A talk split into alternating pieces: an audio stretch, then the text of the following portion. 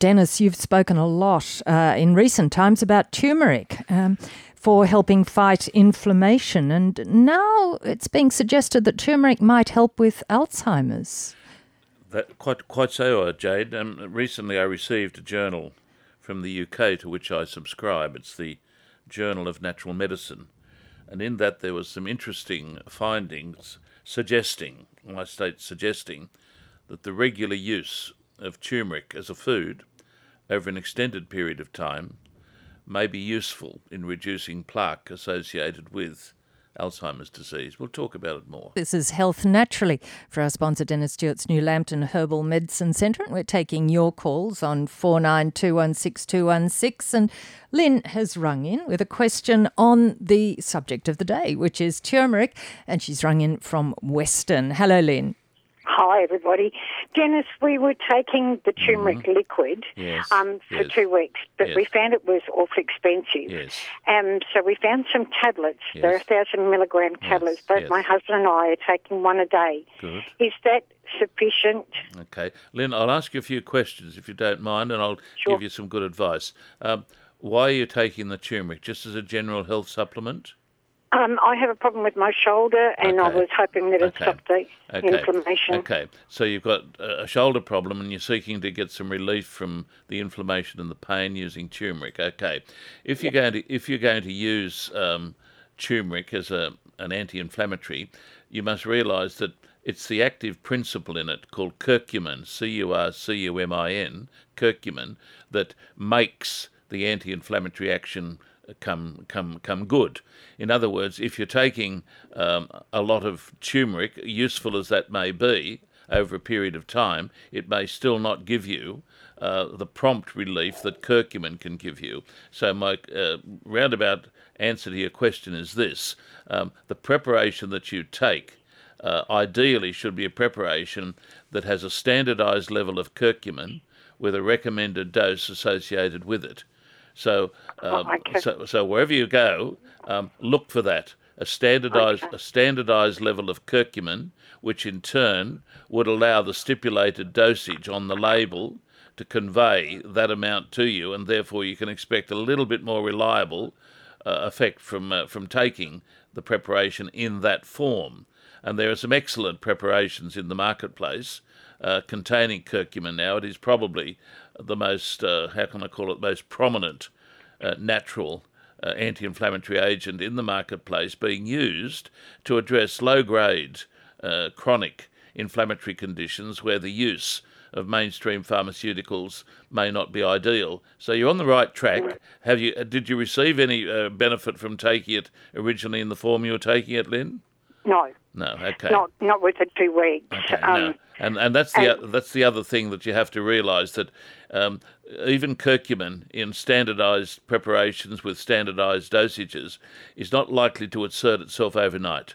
It's no, it's a quiet no. achiever. The good thing about it is it's it's very safe. But again, I come back to the point and say to you and listeners, if you are seeking to get an anti-inflammatory or mild analgesic effect from a turmeric preparation, look for a standardised high level of curcumin in the product on the label and take it in the dose range that is on the label because labelling in Australia has to be in accordance to the regulations of the Therapeutic Goods Administration. Now, the other thing is you you can you can get a benefit from uh, turmeric if you want to take it just as the, the crude herb in an unstandardized form, but you have to take significant amounts of it over a lengthy period of time. By that I mean you'd probably have to be taking at least five to ten grams of turmeric a day as a crude herb in order to get any level of curcumin that's likely to stimulate those benefits.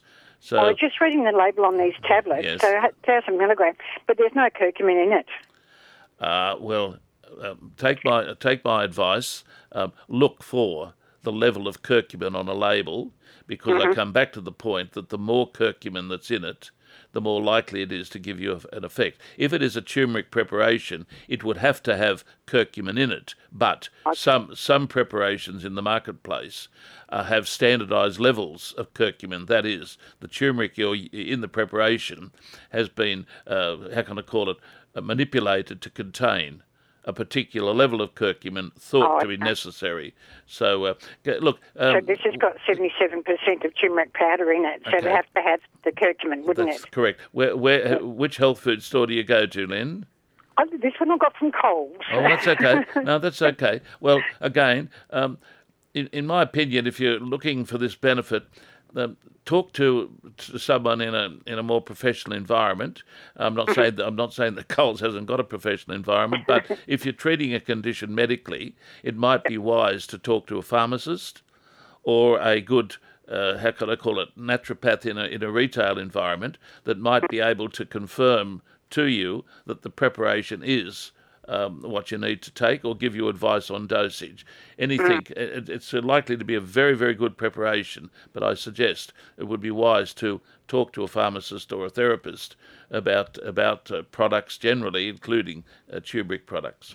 Health Naturally for our sponsor, Dennis Stewart's New Lambton Herbal Medicine Centre, taking your calls on 49216216. Alan's rung in from Tuggerah. And Alan, your wife's just been diagnosed with something she'd rather not have. Yeah, yeah. Uh, good day, Dennis. Thank Hello, Alan. My call. Pleasure. Um, yeah, my wife, 54, um, had a couple of um, uh, lumps under her skin, yes. on the uh, forehead, yes. under uh, under her eye, on the cheekbone. Anyway, cut long story short, now been uh, diagnosed with B cell lymphoma. Yes. Um, haven't been to the oncologist yet. She's had all the tests and everything and, and whatnot, so we don't know what the, the, the procedure's going to be. Um, you, what about the natural side of things? Does, any? Alan, this is obviously a medical condition of, of uh, serious dimensions. What I would su- suggest is the, the most important thing is to dialogue, uh, meet your oncologist who will lay out to you the modern management for this condition. This is not a condition that lends itself, in my opinion, to complementary or naturopathic medicine. It is better managed within the mainstream by a good oncologist, and I'm sure the direction you're taking is the right one, Alan.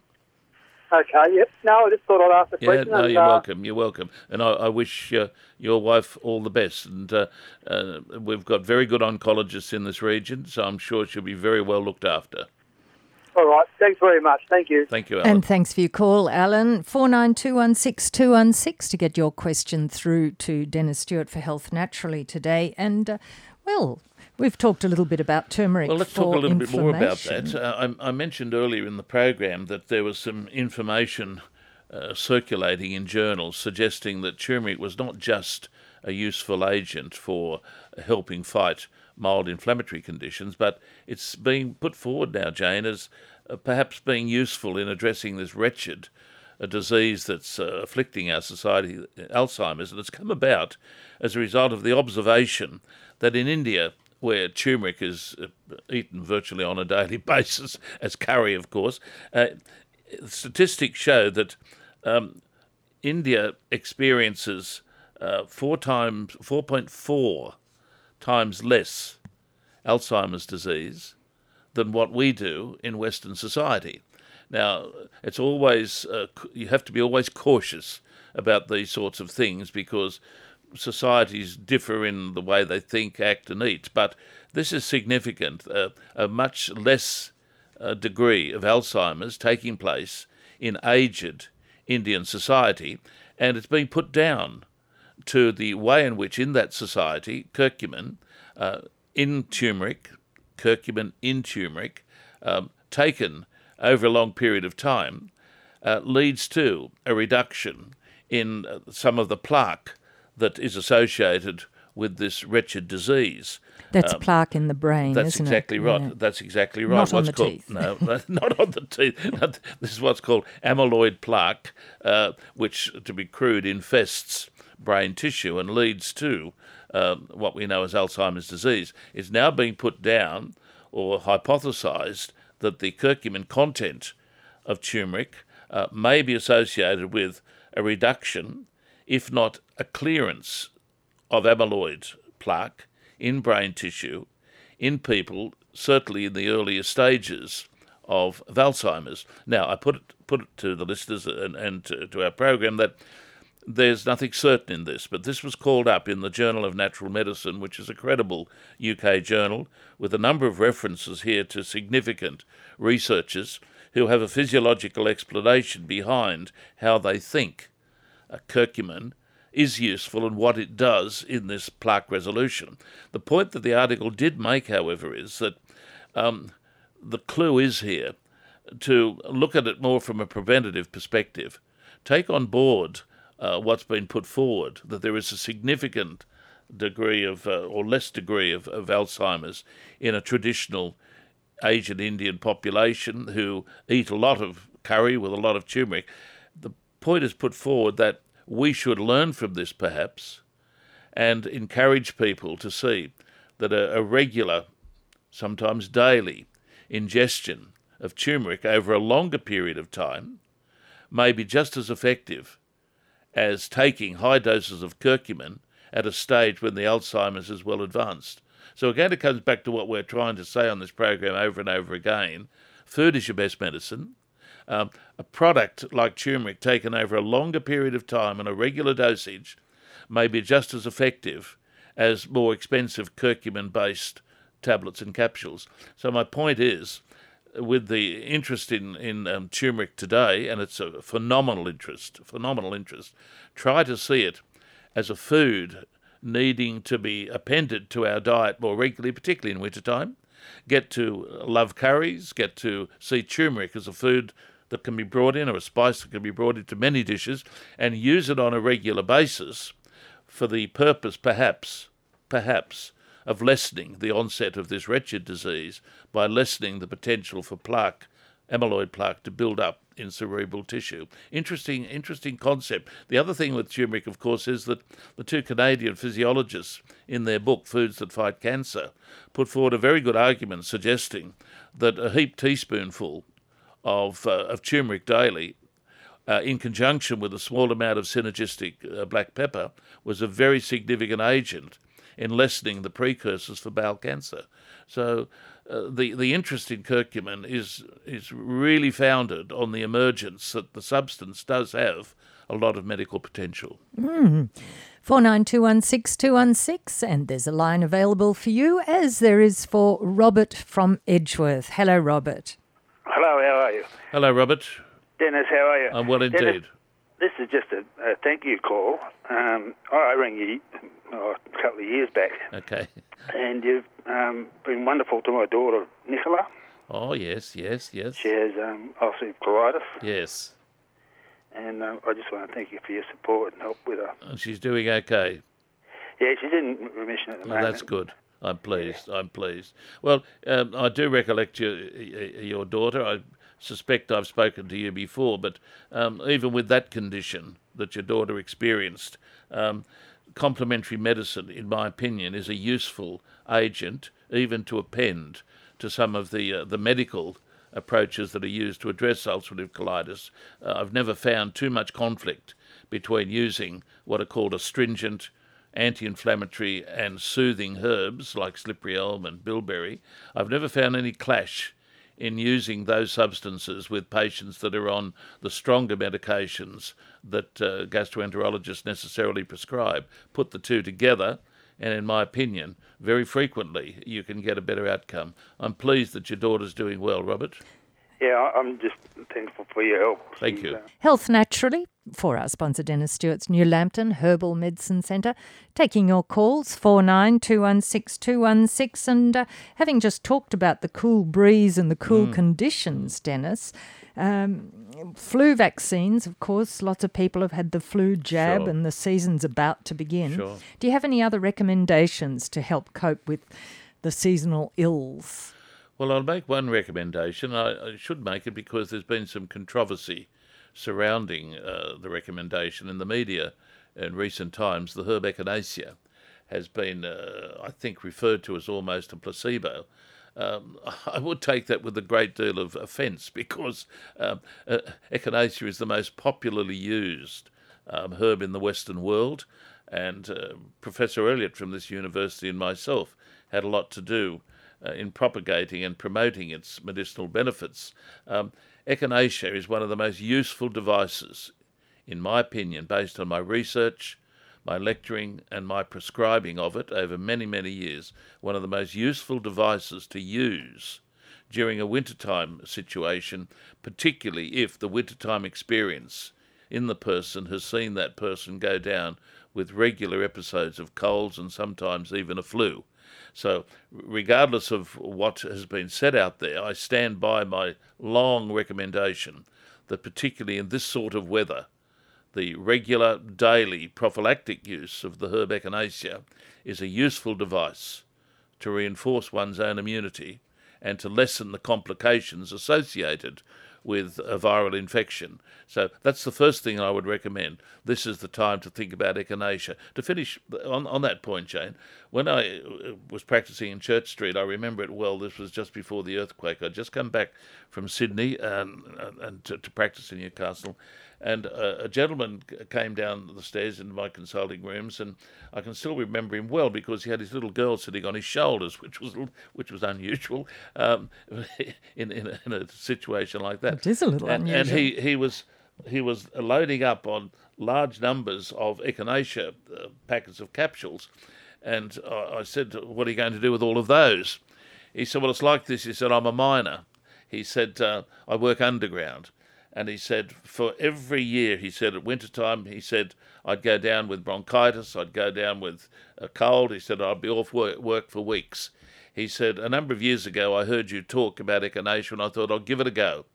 He said, well, I don't know whether placebo or not. He said, but I've not, I've not had a viral infection. I've never had to take work, uh, take time off work. He said, so I'm not, I'm not game to to go through a winter without using echinacea. So when I can I can speak from experience, Jane, and say that uh, echinacea lives up to its reputation. Echinacea is yeah, good. It is for, indeed. It yeah, is indeed. Fantastic. Well, four nine two one six two one six, and uh, we'll go to the phones now. Susan's rung in from Maryland, and uh, yeah, turmeric's on your mind too, Susan.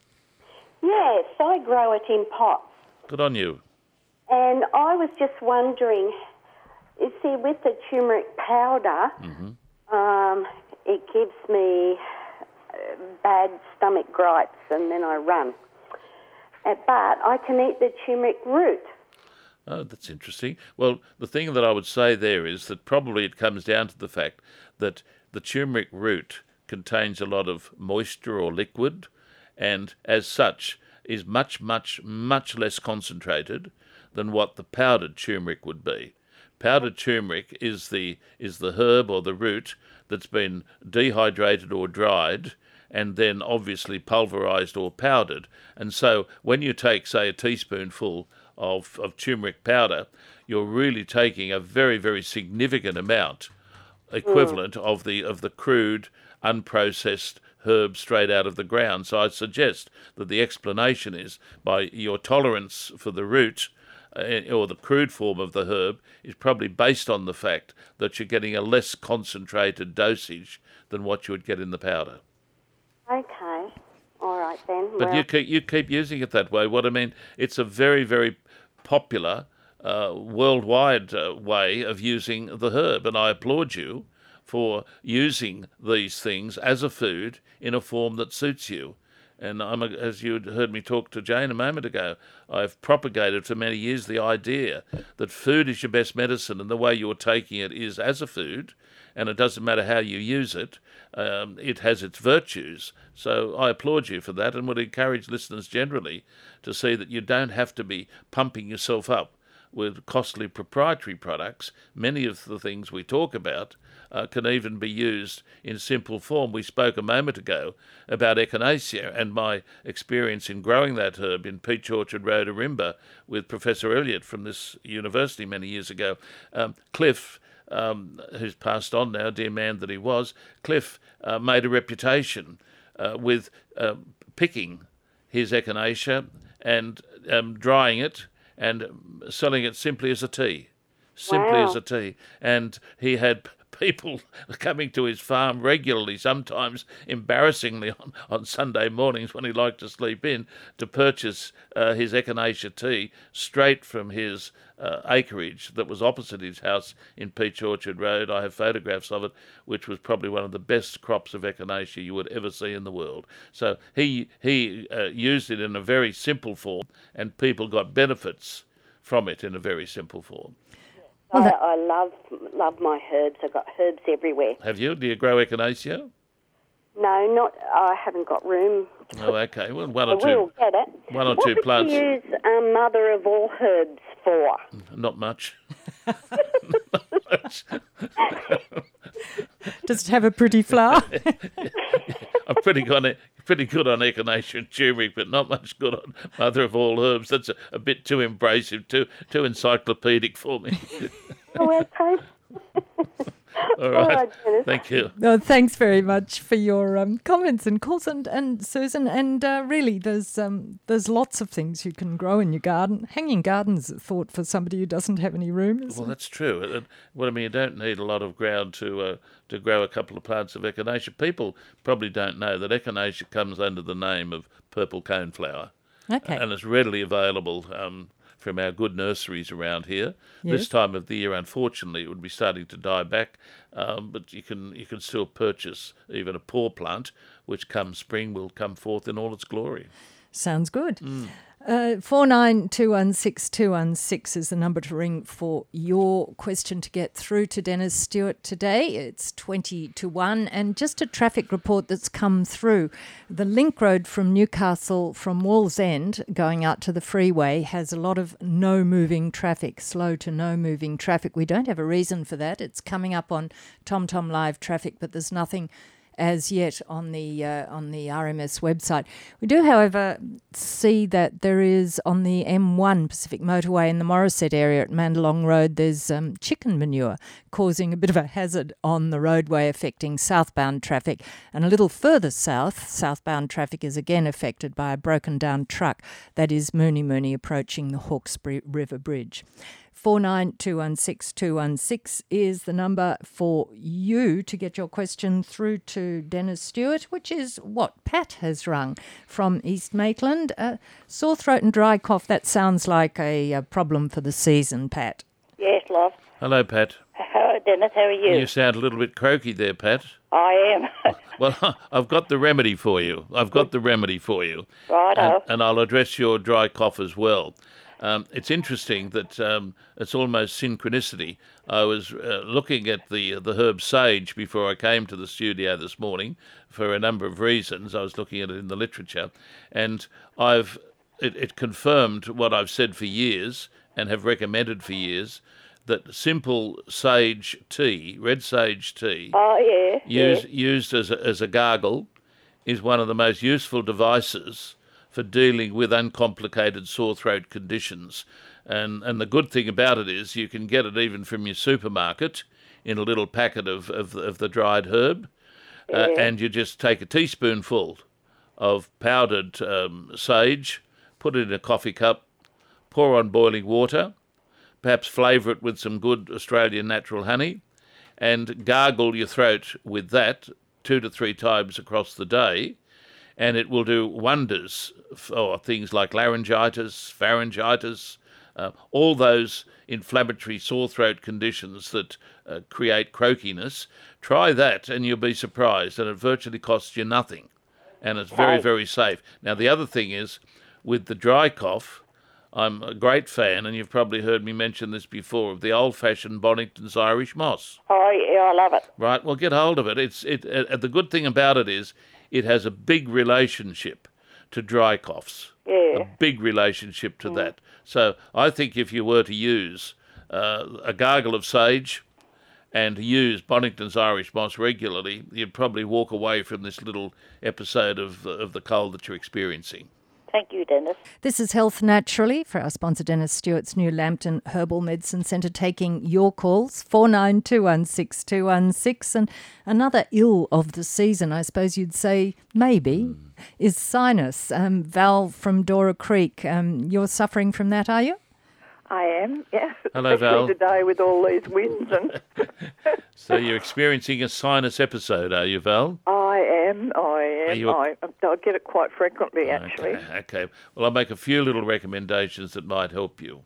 Um, the first thing is start to think more seriously, perhaps, about using what are called inhalations. Mm-hmm. Now, I do that. Good. Get hold of some Olbas oil. I'm sure you can get that from your health food store at Morris. All right. There. What, what's it called? Olbas, O L B A S, Olbas oil. Oh, right. Now, it's, it's comprised of a number of oils that are very aromatic, and uh, th- these things are not just placebos, as some of our critics would like us to believe. These oils contain very significant aromatic and potentially mild antibiotic agents that have an antiseptic effect on the whole of the sinus passages. So when you inhale uh, these things, say the old tea towel trick, boiling water with some Olbas oil dropped into it and inhale it, you're actually getting microscopic levels of uh, antiseptic substances coming from the aromatic oh, oils. Yes, so yes, a lot of people don't realise that it's not just uh, uh, the, the steam that does the job, it's the principle in the oil that has a mild, useful, clarifying antiseptic effect. Uh, so start on that. The second right. thing is, and I, you may well be doing it, but continual use of horseradish and garlic and vitamin C. Oh, now, right, those, that, that, I spoke on this a couple of weeks ago. A lot of uh, people have got the wrong idea about horseradish and garlic. Horseradish and garlic as a preparation presents to, particularly to the upper respiratory tract, a useful, mild, mild natural antibiotic action as well as having a clarifying action, they do bring to bear on the inflamed and uh, infected surfaces some natural antibiotic effect.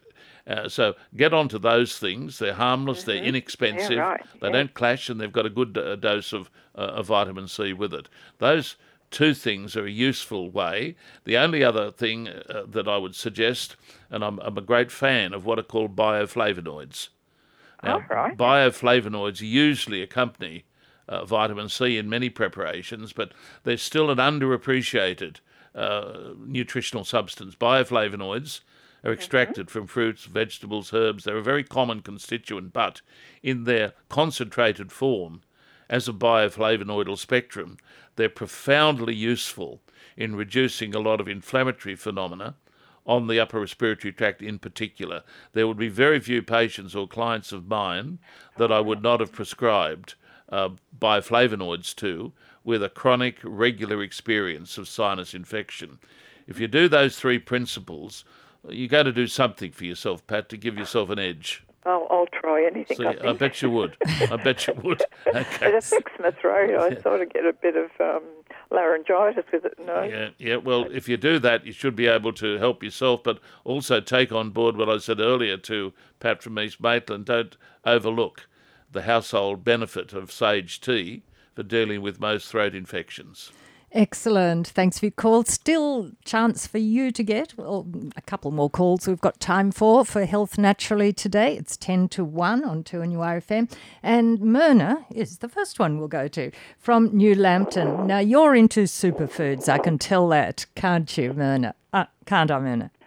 I, I reckon so.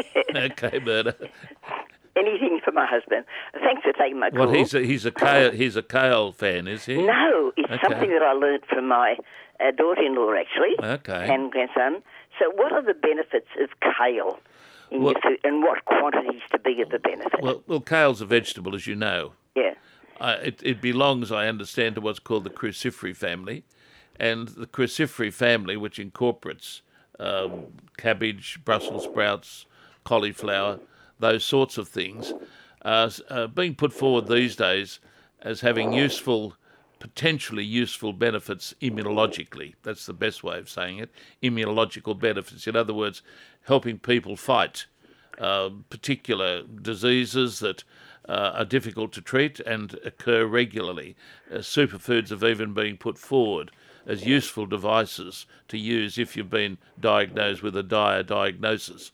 So the best I could say is they belong to a spectrum of vegetables that are shown to have immunological effects. That means stimulating the body's resistance to various pathologies. It's interesting that the cruciferous family, um, as, as a whole, uh, was put forward by two Canadian um, scientists, two gentlemen with PhDs that do a lot of work in looking at, at cancer and the, the relationship of food to cancer.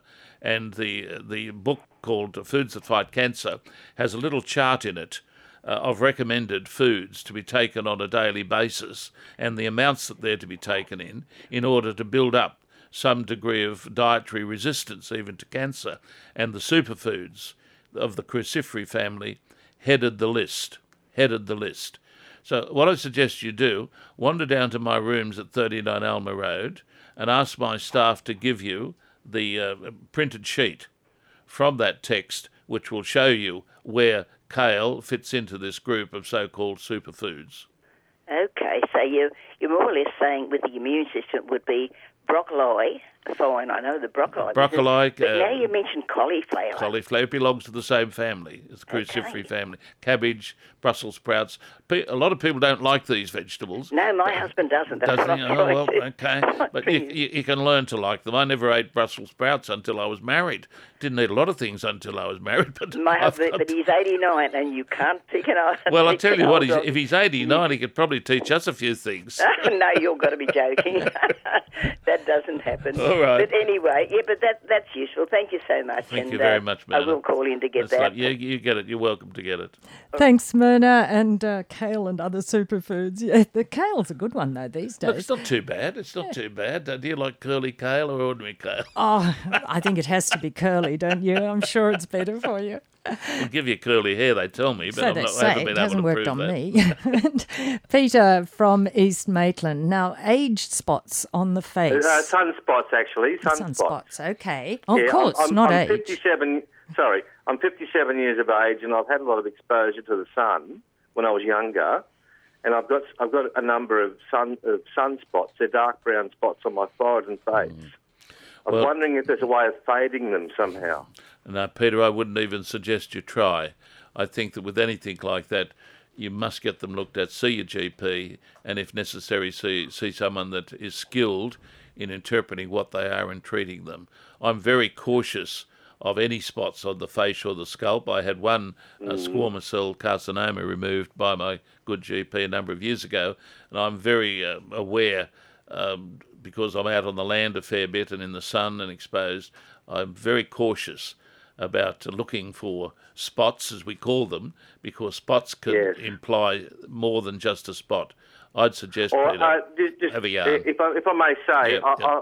I'm under the care of, of a very good GP. Oh, great, he's seen great, these spots. great, He's seen, he's seen great. these spots. Good, good, And, good. and, he, he runs a skin cancer clinic Great, in East Maitland. great.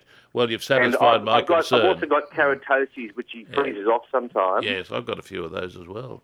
So he, he he's it's, un, it's under management with the. Great, doctor. great. And he's seen. I've shown him the spots on my forehead. Good, good.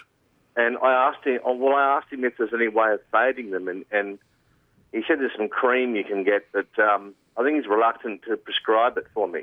I'd, I'd be guided by your GP, Peter. Yeah. So Sounds- there's no way of really fading them, is there? Uh, in my opinion, no.